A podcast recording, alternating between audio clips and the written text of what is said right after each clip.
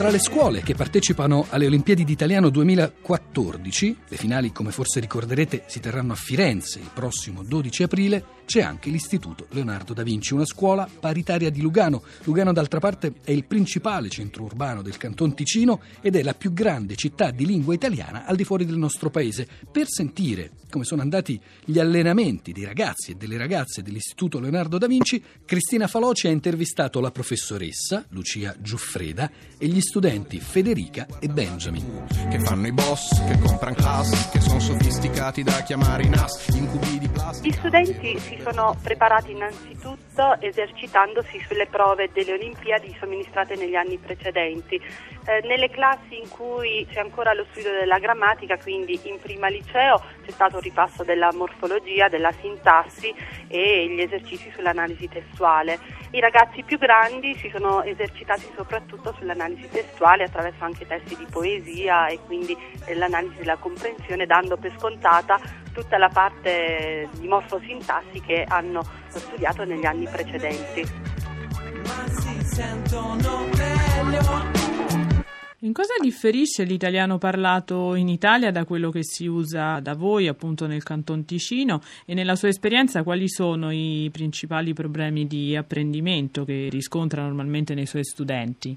Partiamo da una considerazione che l'italiano in Svizzera è una realtà eh, linguistica fortemente minoritaria e quindi eh, tende a tradurre tutta la terminologia tecnico-giuridica o dal tedesco o dal francese.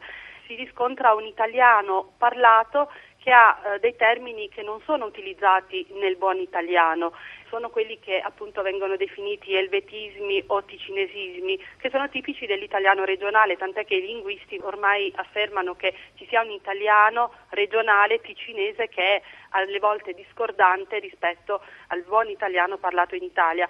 Ad esempio ci sono parole come corteggio per indicare il corteo, oppure i ragazzi nella scuola dicono spesso ho bocciato e per loro è normale esprimersi in questo modo. Quindi ho bocciato sta per sono stato bocciato e loro lo utilizzano nella quotidianità scolastica. Quindi sono strafalcioni eh, tremendi per l'italiano, però qui sono in uso, ecco perché parlavo di un italiano regionale eh, che passa, perché viene molto spesso utilizzato anche dai docenti questo. Ed è difficile far capire ai ragazzi che è scorretta come forma. A volte sbagliano l'accento motoscafo per motoscafo.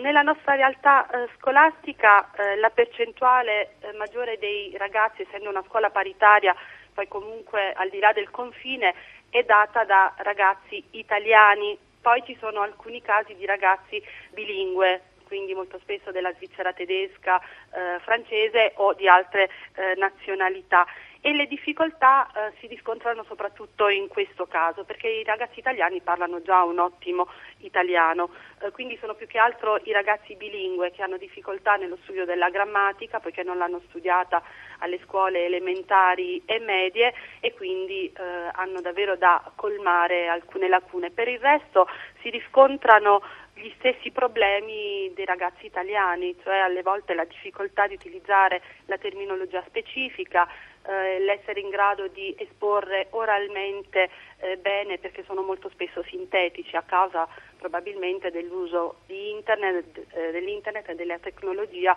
che velocizza molto anche i loro processi eh, mentali. Federica, eh, tu fai il secondo liceo e quali sono per te le fonti migliori per apprendere ed esercitarti in un buon italiano? Internet, televisione, radio, libri o giornali? Ecco, per me oltre alla scuola la mia fonte migliore per eh, esercitare e migliorare il mio italiano è costituita dai libri.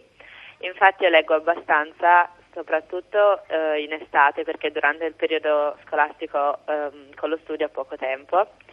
Allora, il mio autore preferito è Alessandro D'Avenia perché scrive libri in cui parla di ragazzi e mi ritrovo spesso nelle situazioni da lui descritte, però eh, piacendomi molto i gialli eh, leggo anche libri di Agatha Christie. E un altro, mio, mm, auto, cioè un altro autore che mi piace molto è Alessandro Baricco e a scuola abbiamo letto l'Iliade. E un'altra autrice è Isabella Allende che parla di argomenti che mi interessano molto. Senti, invece che impressione ci sei fatta delle prove per le Olimpiadi? Le hai trovate facili, difficili e perché magari? Le Olimpiadi le ho trovate più difficili rispetto all'anno scorso perché sono passata dal biennio al triennio.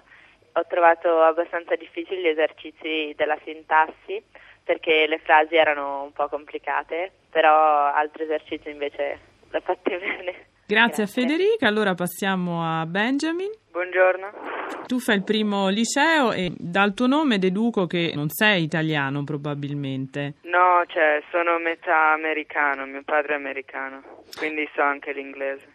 Ecco, a maggior ragione allora voglio chiederti questo, il fatto di vivere in Svizzera in una realtà multilingue pensi che ti faciliti o che ti complichi lo studio e la pratica della nostra lingua?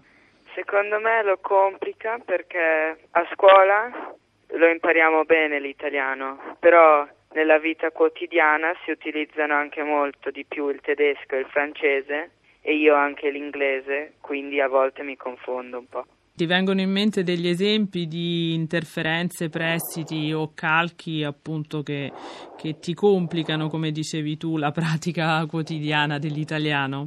Sì, perché anche i ticinesi cambiano, usano anche molte parole italiane in modo diverso, specialmente in ambito scolastico, ma anche in altri ambiti.